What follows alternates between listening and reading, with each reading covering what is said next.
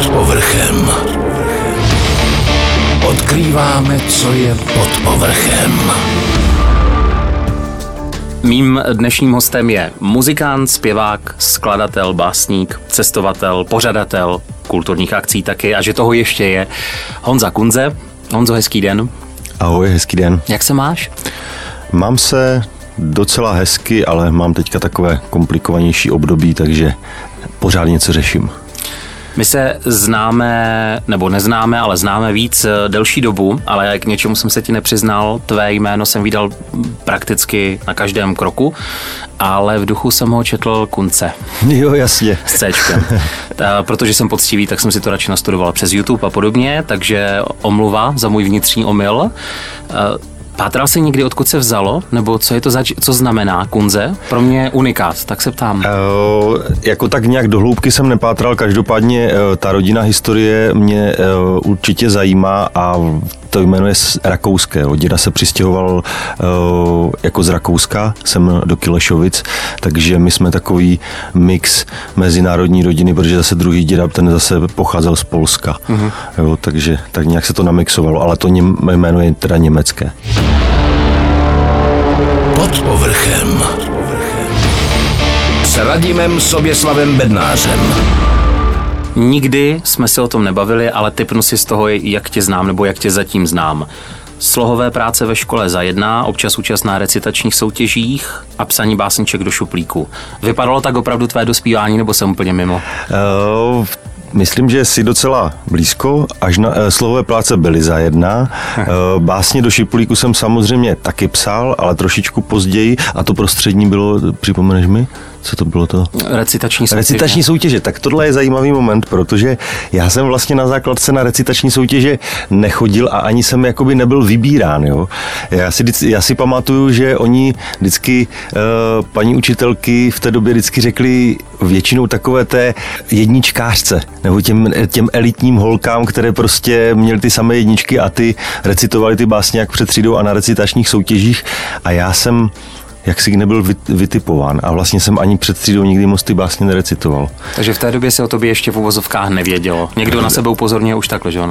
Tak brzo jsem na sebe neupozorňoval a dokonce možná, nevím, jestli se tam, jaké budeš mít otázky, ale já jsem právě člověk, který se tu v uvozovkách exhibici trošičku naučil. Já nejsem ten, který jako v 18 naběhl na pódium a hned byl suverén. Jako. Honzo, jak se člověk oficiálně stane poetou, básníkem, že už si tak může říkat, to není psaní do šuplíku, co ty děláš?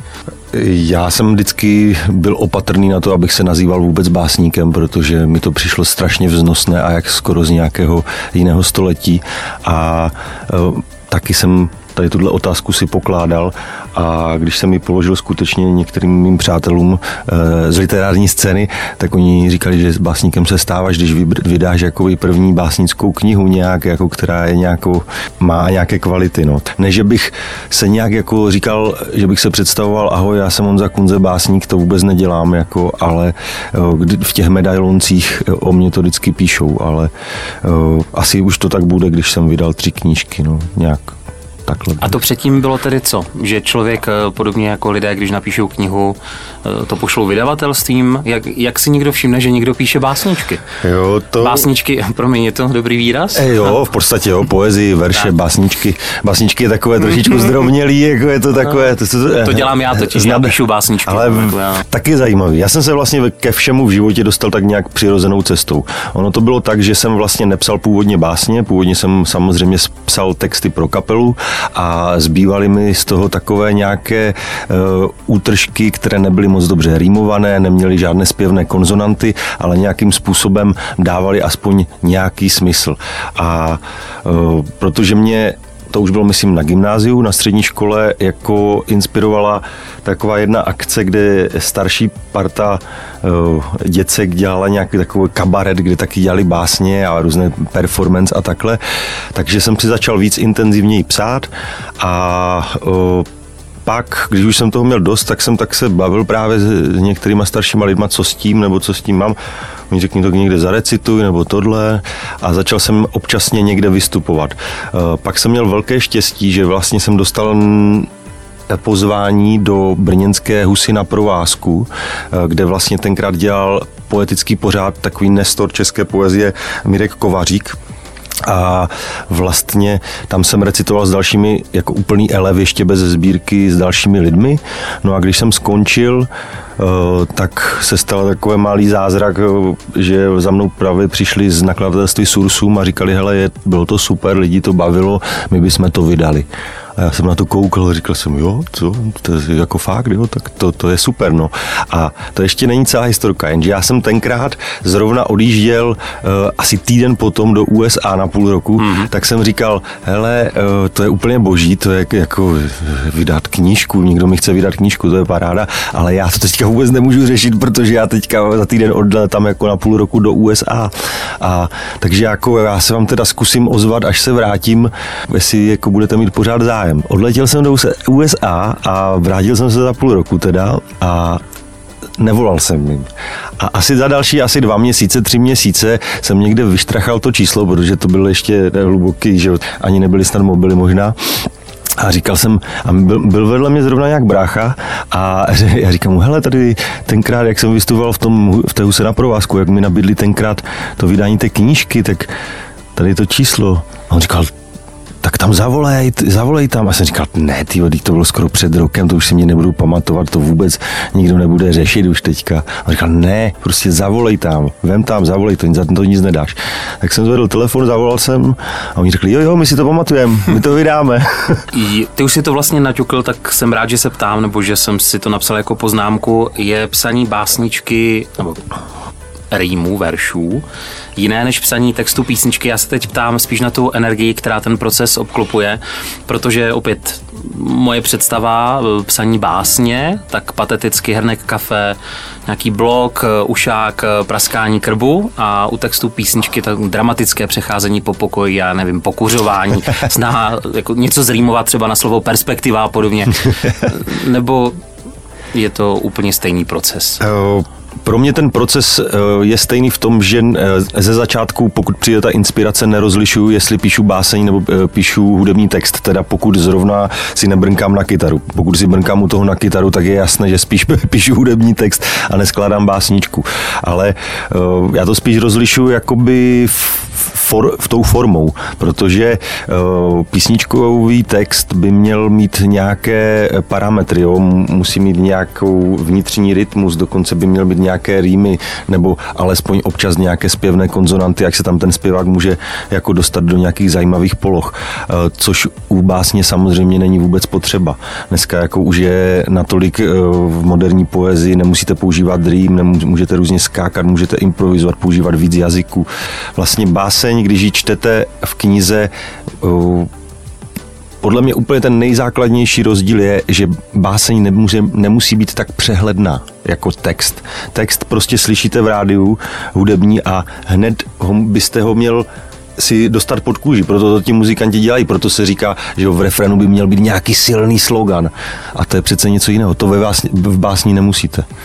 To mě vždycky, nechci říct deprimovalo, ale děsilo, když jsem zjistil, že někdo píše i básně. Pro mě byla básnička, nebo pro většinu lidí, slunce žblunce a rýmování, a mám pocit, že vlastně většina tvých děl nejsou klasické rýmy, nebo se pletu?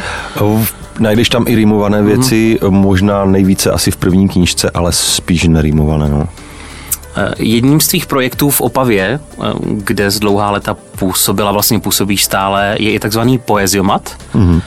Vím, že je to projekt úspěšný, ale teď mi řekni, to si opravdu někdo zajde, jenom tak uprostřed třeba nedělní procházky tu básničku poslechnout a pustí si svého oblíbeného autora v rámci té nabídky, anebo je to spíš opravdu zajímavější pro, já nevím, pro školy?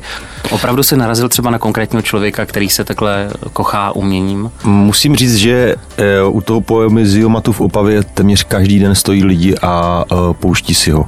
Já si vlastně myslím, že to ani není možná tím pro školy nebo zase pro někoho, že si to někdo cíleně zajde pustit, to možná ani ne, ale vlastně je to zajímavý prvek ve veřejném prostoru, jako umělecký a netradiční, kde jinde si můžete stlačit knoflík a poslechnout 20 básní. Jo. Takže u toho Poeziomatu si myslím, že je klíčové to, že je zvolen správně zvoleno to místo, kde on stojí. A když je na nějaké dobré komunikační trase, kde lidi chodí a zároveň je tam i klid, že to není samozřejmě o nějaké rušné silnice, tak téměř každý, kdo jde kolem a nezná to, tak se u té černé roury zastaví a prostě minimálně to vyzkouší na jednu básničku. Jsou namluvené samotnými autory, nebo kdo zprostředkoval to umění tím hlasem?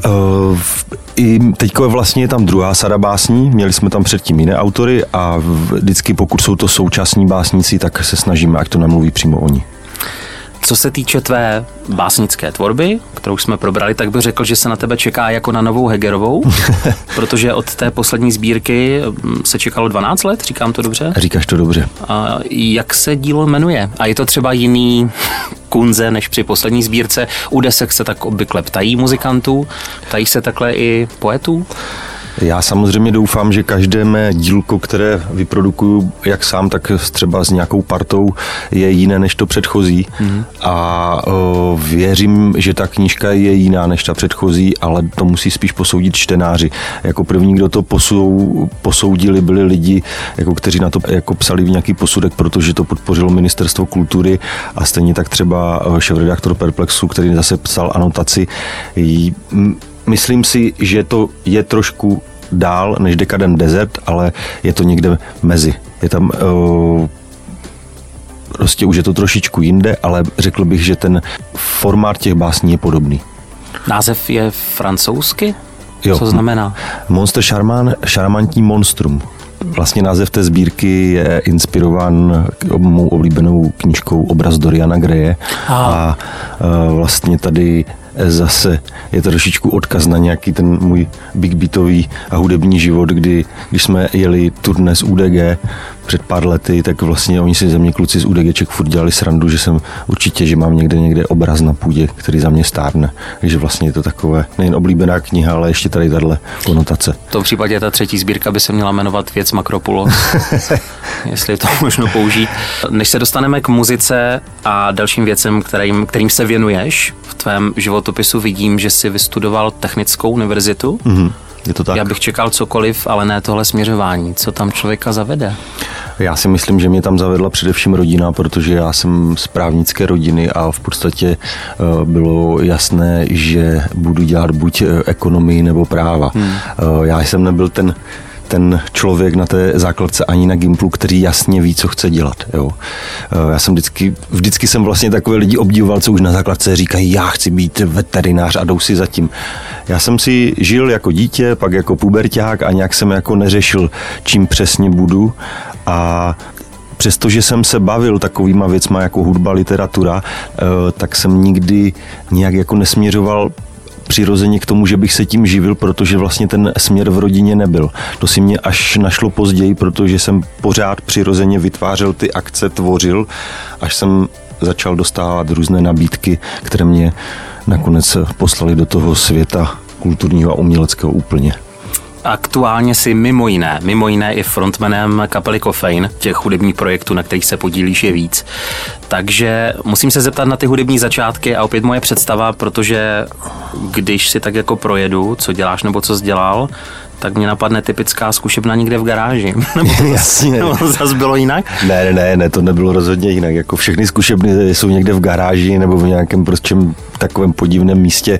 Samozřejmě my jsme tím prošli a dokonce naše zkušebna pořád je na takovém zvláštním místě. To je prostě zkušebna, jako no. Jsi v každém z těch, možná už si naznačoval něco v předchozích větách, ale jsi v každém z těch hudebních projektů trošku jiný, Honza Kunze, nebo prostě ta tvoje podstata zůstává stejná i to provedení a mění se jenom to okolo. Jako všímáš si toho, že jsi jiný, tady drsnější, tady křehký melancholik a podobně? V rámci muziky. To je dobrá otázka. Já sám na sobě pozoruju, že se snažím ty role odlišovat v těch jednotlivých projektech, ale samozřejmě ta nějaká vnitřní podstata ve mně zůstává pořád stejná. Ale je to tak, že třeba pokud vystupuju s Moonrou, tak si můžu dovolit víc divočit, než třeba když vystupuju s Hijackum projektem nebo s Kofein. Jsou to různé role, ale myslím si, že se zase až tak nelíší to moje alter ego. Jo? Jsou to spíš takové nuance. Občas je prý složité pracovat na něčem s vlastním partnerem nebo partnerkou. Je to podobné třeba i s bráchou, protože myslím, že to je tvůj případ. Jo, je to velmi náročné, no, jako, protože... Čekal jsem jinou odpověď. Myslím, že v nedávném rozhovoru někde jsem slyšel opačnou, tak jsem překvapen. Jo. Ale příjemně, já mám rád, když jsem překvapovan. No, takhle je. Já si myslím vlastně, že to partnerství je velice funkční a že vždycky fungovalo. Jo. Brácha je takový muž v pozadí, který prostě vždycky jako ty věci dotahoval. Já jsem spíš vizionář, který udává směr a je ten ksicht. Brácha, přestože je velice tvůrčí a složil strašnou spoustu písniček, tak prostě on se rád drží v pozadí a vlastně chce, aby to někdo, ten ksicht zase nastavoval někdo jiný. Takže i v tomhle rozporu možná kde jako vnímavý posluchač pozná, kde může být i rozpor v nás. Já jsem ten, který jako je schopen přijít o 10 minut nebo 15 později, on tam je vždycky včas. Jo. Takže samozřejmě dochází k třenicím, ale musím říct, že čím jsme starší, tím méně. Jo? Že už ty největší hroty jsou dávno za náma. Já už jsem se ptal více lidí a zeptám se i tebe. Myslím, že dokonce jsme to spolu řešili.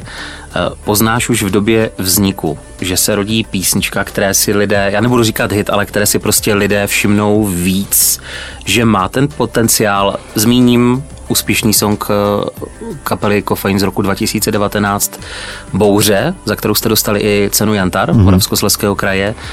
Dalo se to tušit, nebo tě její úspěch de facto zaskočil? Obojí. Tušit vlastně nikdy nevíš, z čeho se stane hit, to je prostě to není vůbec jasné. Navíc byť Kofein jako občas má nějakou popovou písničku, tak primárně to nikdy nebyla čistě popová grupa, která jako je zaměřená na hity. Takže když jsme přišli s tou Bouří za producentem Arminem Effenbergerem, s kterým pracujeme už od třetí desky, tak vlastně on upozornil na potenciál té písničky. Byla jiná? Měla jinou podobu? Já si spíš myslím kriticky vlastně, že tu podobu, že neurčuje to, jestli ta písnička je skoro až tak dobrá, ale to, co se vysílá v českých rádiích jako formátově. Jo. Že jakoby, já si myslím, že třeba na té desce jsou i další fajn songy, ale prostě vždycky, když to pošleš do rádia, tak oni řeknou, jako hodí se nám to formátem nebo nehodí. A samozřejmě ten producent, mimochodem Armin Effenberger dělal třeba Mandra, že jo, Sunshiny a prostě spoustu dalších kapel, on už je naučený a vlastně pozná, co česká rádia můžou přijmout a co ne. Takže on vám sice řekne, hele, tady tohle je boží song, to se ti podařilo, strašně mě to baví, ale tohle nikdy žádné rádio nezahraje. A stejně tak ti může říct, hele, tady tohle je napsaný tak, že by to mohlo jako zajímat na rádia. Takhle to je. Ale tam to zafungovalo určitě i ve spojení se stvárněním video, protože to byl opravdu malý film. To se taky plánovalo dopředu, nebo až ve chvíli, kdy začal fungovat song Bouře, tak se tomu dala podoba, aby se to ještě umocnilo? Určitě jsme to plánovali dříve, než vůbec ten single začal hrát v rádiích. Spíš jsme hledali nějakou podobu toho příběhu, kde bychom nemuseli být my sami, protože ve většině videoklubů předchozích vždycky ta kapela nějakým způsobem je a tentokrát jsme chtěli zkusit něco jiného a zároveň jsme si říkali, že ta píseň se moc nehodí k tomu, aby jsme tam někde stáli v polích, ale že by spíš jsme tomu dali něco poetického. Další kapitola tvého života.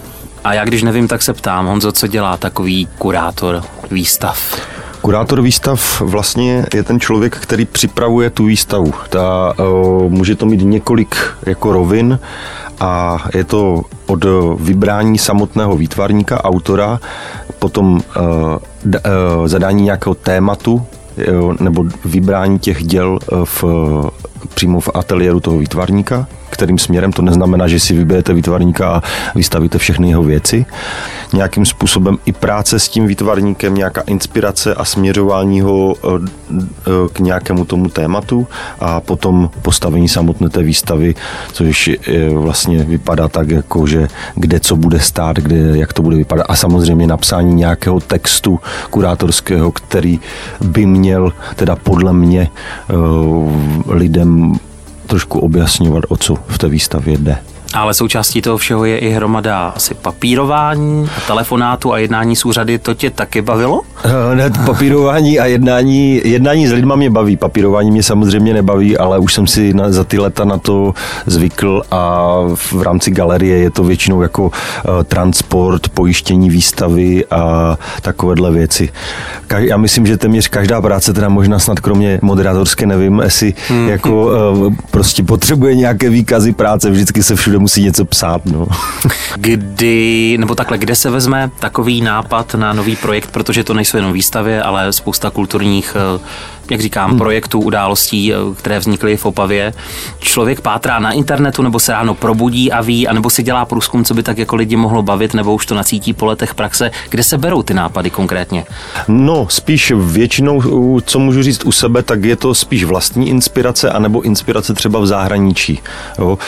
Ona, ta kulturní scéna, se vyvíjí a mění se. Ona není pořád stejná. To není ta stejná scéna, která tady byla před 20 lety v 90kách. Jo? To už je vlastně úplně jinak. Všechno funguje jinak. I to publikum funguje jinak. A vy jako, pokud chcete být dobrý dramaturg nebo kurátor a chcete jako být aktuální, tak musíte nějakým způsobem to sledovat. I když dneska v té umělecké scéně, jo, hudba, literatura, výtvarné umění, toho je tolik, že téměř žádný člověk to nemůže zvládnout. Ani nějaký profi, vystudovaný kurátor, dramaturg, protože pořád neustále přibývá nové a nové věci, které prostě nemůžete znát. Já téměř se přiznám, že nesnáším takovou tu otázku, a znáš tam toho? Nebo ty ho neznáš jako? Protože kdysi jsem někde četl od nějakého filozofa, že když si vyberete ve svém životě k přečtení jednu knihu, tak vlastně vylučujete automaticky jinou knihu, kterou už si nikdy nepřečtete. Protože vlastně ten život není tak dlouhý, aby jsme to všechno zvládli, co chceme. Jsi trémista? Nebo si ty momenty, kdy tě jde vidět, nebo bylo vidět a bude určitě hodně, si víceméně užíváš dnes? Už se naznačil, jak to bylo v dětství nebo dospívání. Aha, tak to je taky zajímavá věc. Do dneška na sobě pozoruju trému, ale už ne v těch věcech, které mám oskoušené. Ne při autorském čtení, ne při hudebních věcech, ale třeba mnohem víc, když musím mluvit na konferenci, protože to nedělám tak často. Jo? Mm-hmm. Tak trošku jsem rozechvělý, ale samozřejmě většinou to ustojím, protože jako jsem už na to zvyklý, ale není to úplně tak, že bych byl úplně bez trémy. Vždycky tam nějaká drobná tréma je. Jde o to, jak se s ní vyrovnám. No. Logicky při tom všem, co děláš a že toho není málo, tak lidé tě poznávají. Přistil ses někdy při tom, že si o sobě hodně myslíš, nebo byl jsi na to upozorněn, nebo tohleto tě minulo, tahle kapitola si pořád nohama na zemi, nebo si to myslíš? No, jako spíš opačně, no. Myslím si, že jsem nohama na zemi, ale samozřejmě byl jsem už na to upozorněn. Já si vždycky spíš říkám, jako kolik je to otázkou toho, co o tobě vytváří, jakoby, dejme tomu, já nevím, ostatní lidé nebo to, co ty sám vytváříš, protože často zjišťuju, že nejvíce si to lidi myslí, kteří mě vlastně až tak moc neznají. Jo, že prostě já potom vždycky, když se něčím takovým setkám, tak a řeknu jako jako kdo, nebo od koho to máš, nebo jako co se dělo. A pak když mi někdo řekne, já řeknu, aha, tak ten člověk, co jsem se s ním bavil dvakrát za život, tak jako je to těžké, no. A můžou být taky mimikry ochranné. Mě to říkají, tak já jsem jako celý život byl prakticky jaký malý človíček vevnitř, ale lidi občas vidí něco jiného. Určitě jsou to mimikry, to máš naprostou pravdu, minimálně částečně, protože člověk si musí postavit, když je veřejná osoba, nějakou zeď kolem sebe, protože u člověka, který je veřejný, mají strašně moc lidí pocit, že k němu můžou cokoliv říkat, nebo že se můžou vyjadřovat, protože on je ta veřejná osoba, ale tak to jako podle mě není. Jo. Takže jo, jsou to mimikry. A navíc i trošku člověk si v určitém postavení nemůže vždycky dovolit, já nevím, jak to říct, váhání nebo nějakou nejistotu. Jo? To je stejně, jak se ptal na tu trému. Ty, když jdeš na tu konferenci, tak už prostě si tam přihlášený jako řečník, tak najednou, když tam stojíš, tak už si to nemůžeš dovolit jako vybulit, prostě musíš to řešit. Kde je tvé doma, Honzo? Značnou část života si spojován s Opavou, ale určitě nejsem první, kdo se ptá, proč ne třeba Praha. Je to o tom konkrétním městě, nebo spíš o tom pocitu toho v uvozovkách doma? Myslím si, že to je spíš o tom pocitu doma, protože velmi rád cestuji a strávil jsem v zahraničí velkou část svého života a musím teda říct, že se mi téměř nikdy nechce zpátky do Česka, ať už dělám cokoliv. Takže ne všude dobře, doma nejlíp. Pro mě je cesta absolutně úžasná věc a jedna z nejzajímavějších momentů, které může v životě lidském člověk si vůbec dát a vlastně jedna z mála současných svobod. Jo? Cestování, protože tam si jenom za sebe. Tam nemáš kolem sebe žádnou sociální pavučinu vztahu, kterou musíš řešit. Tam si mistr no body. Takže jako cesta je pro mě úplně nejvíc. Ale to nebyla ta otázka. Doma. Opava, doma. Praha nebo někde v srdci a je vlastně jedno, jestli to je, nechci říkat pod mostem, to už vůbec nepřivolávám, ale že to není ukotveno ničím konkrétním v občance. Jsou pro mě důležití přátelé, lidi, co mám rád a jestli bude doma v Opavě, v Praze nebo kdekoliv jinde, to zatím nechávám asi volné. No. Vyhovoval ti tep Ameriky? Určitě ano. Já jsem dynamická osobnost a já mám vlastně, musím přiznat, že státy mám hodně rád a jezdím tam rád, vracím se tam, ať už je to New York nebo Los Angeles, San Francisco, anebo ty nekonečné pláně. Žádný kulturní šok nebo překvapení v tomhle směru? Nebo všechno si očekával de facto ten průběh těch pocitů a zkušeností? V USA si myslím, že kulturní šok mě nikdy nenastal, protože vlastně to, co jako vidíme v USA, to známe z amerických filmů, takže maximálně si připadáme, jako že zrovna jsme v hollywoodském bijáku a že za chvíli od někud vyjde Julia Roberts. Jo? A vyšla někdy? Ne, ale s nikým takhle slavným jsem se nesetkal. Možná jednou s Mijou Jovovič, ale to bylo tady v Česku. Kulturní šok ne, spíš jako v těch divočejších zemích, jo? Když jste potom v Jihoafrické republice, v Namibii nebo v Indonésii, tak tam jsem, nebo ve Střední Americe, tam je ten kulturní šok mnohem drsnější, ale já to nezažívám, protože cestuju 20 let a já jsem nadšený z toho, když přijedu do toho místa a je to tam jiné. Proč člověk vůbec cestuje? Já vím, že to je asi dáno v něčem, nějaké přirozenosti krvi toho člověka, ale co ho žene do světa? Dá se to popsat? Občas se takhle ptám žen, proč vlastně chtějí dítě, protože někde to je zakódováno. Stejně tak já nemám ten kód toho cestování, tak se ptám. Co se člověku odehrává? Že je to nějaké vnitřní pnutí, nějaké objevitelské prostě vize, něco, že člověk chce poznávat. Já to aspoň u sebe mám přes to poznávání. Mě zajímá, nejde o to být jako v New Yorku. Já sám rád i třeba v Praze nebo v Brně, když jsem, nebo i v Ostravě, jako když jsem na nějakém místě, tak si to tam rád projdu k ulice kolem, zjistím, jak to tam vypadá. Strašně rád se vracím přes celé město pěšky sám, kdekoliv, na jakýchkoliv periferiích. Takže je to spíš o objevování a poznávání nových věcí. Mě to vždycky bavilo a čím vlastně jsou zvláštnější nebo víc jiné než běžná realita, tím asi možná mě to víc vzrušuje. Proto ty země jako v Africe, v Asii a tak. Trošku je s tím spojeno i takovéto klišé, když má někdo podobnou vášeň jako ty a tak rád o tom mluví, tak spíš jako batoh na záda a spaní na ulici a nárazovky, anebo oceníš i, dejme tomu, čistou a teplou postel někde v hotelu. Kterou formou ty vlastně jdeš to cestování?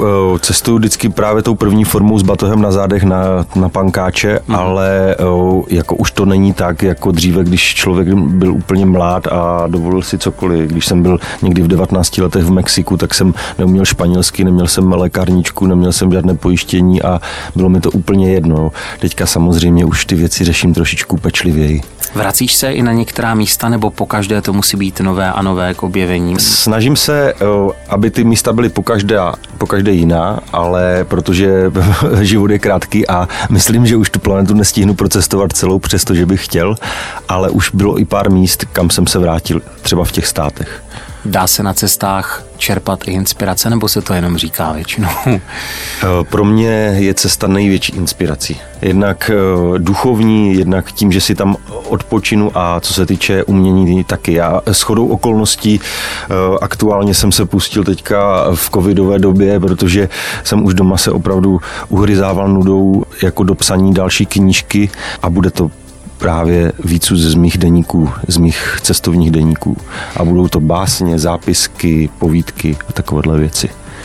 Se teď přímo nabízí, protože někde v rozhovoru starém 5 let asi si přiznal, že taky už cítí, že toho děláš opravdu hodně a že je třeba zvolnit. já jsem nějak to zvolnění nezaregistroval, tak se ptám, jestli už umíš odpočívat a pokud ano, jak? Nebo ti doba, ve které si povídáme, de facto, ono to lidi můžou poslouchat kdykoliv, ale dejme tomu po druhé vlně covidu v České republice ti vlastně prospěla ke srovnání si myšlenek a utříbení věcí? Prospěla mi hlavně v tom, že jsem mohl být s rodinou a mohl jsem se věřovat dceři a utřízení myšlenek samozřejmě taky nějak to pomohlo, ale já myslím, že umím. Jo? Já nikdy se ty věci nenechám úplně se přes sebe převalit. Sice toho dělám hodně, ale mám takový moment a zjistil jsem, že ho mám, protože nejsi první, kdo mě s tím konfrontuje, že když se toho na mě třeba navalí úplně hodně, tak jsem schopen jako třeba nebrat telefony, protože si říkám, hele, to už je strop, už to psychicky nedávám, jo? Že třeba jsem schopen odladit i některé věci, které se zdají důležité, tak je prostě posunu, protože už jako vím, že to nedávám, ale jinak odpočívám aktivně na cestách, no. A tou tvorbou, to mě baví, s přáteli. Jedna z nejčastějších vět známých mužů i žen je, a teď to opravdu nemyslím ironicky, že jim to první mateřství nebo otcovství úplně změnilo pohled na svět, tak táto Honzo, podepsal by se pod to aktuálně? Podepsal bych se pod to hlavně v tom, že člověk začne víc myslet samozřejmě na to dítě a nemyslí na sebe. To řeknou všichni tátové a mámy z celého světa. A najednou je to nejdůležitější, mnohem důležitější než vaše vlastní potřeby nebo vaše vlastní tvorba. Bereš to jako další etapu svého života, která může obohatit jak tebe, tak případně dceru? No já doufám, že jí to obohatí, protože myslím, že to je ta největší odpovědnost vychovávat děti. A doufám, že se nám ji podaří vychovat jako dobrého člověka. A co se to týče mě, určitě mě to obohacuje tím kontaktem s tím dítětem. Jo, to je úžasné, to vás nabíjí. I kdybyste nechtěli, i když máte špatnou náladu, tak i ten malý člověk, jak se na vás podívá, jakým způsobem s váma interaguje, ta vás to prostě vždycky rozehřeje a zahřeje u srdce. Neptal jsem se, myslím, ještě nikoho, ale na závěr autove si to opravdu neodpustím, protože určitě něco nabídneš. Máš nějakou, ať už je to věta, citát, rčení, krédo, něco, čím se řídíš, co ti cinkne a co by mohlo být takovou pomyslnou tečkou toho našeho povídání. Máš své krédo životní? Mám takový citát buddhistický, protože léta jsem takový latentní buddhista a snažím se ho vnímat dostatečně, protože jedna věc, co se říká, jedna věc, jestli se to člověk takhle skutečně zvládá, a to je, není trvalého štěstí ve vnějších věcech světa. Já si to potom poslechnu a zpracuju. Nebudu dělat teď jako Mým dnešním hostem byl renesanční muž, doslova Jan Kunze, muž inspirativní, tvůrčí, hlavně stále tedy nohama na zemi, nebo se o to snaží, což je kombinace pro mě velmi osvěžující. Honzo, díky za příjemné povídání a bylo mi ctí. Já děkuji za super otázky, taky mi bylo ctí. Pod povrchem s Radimem Soběslavem Bednářem.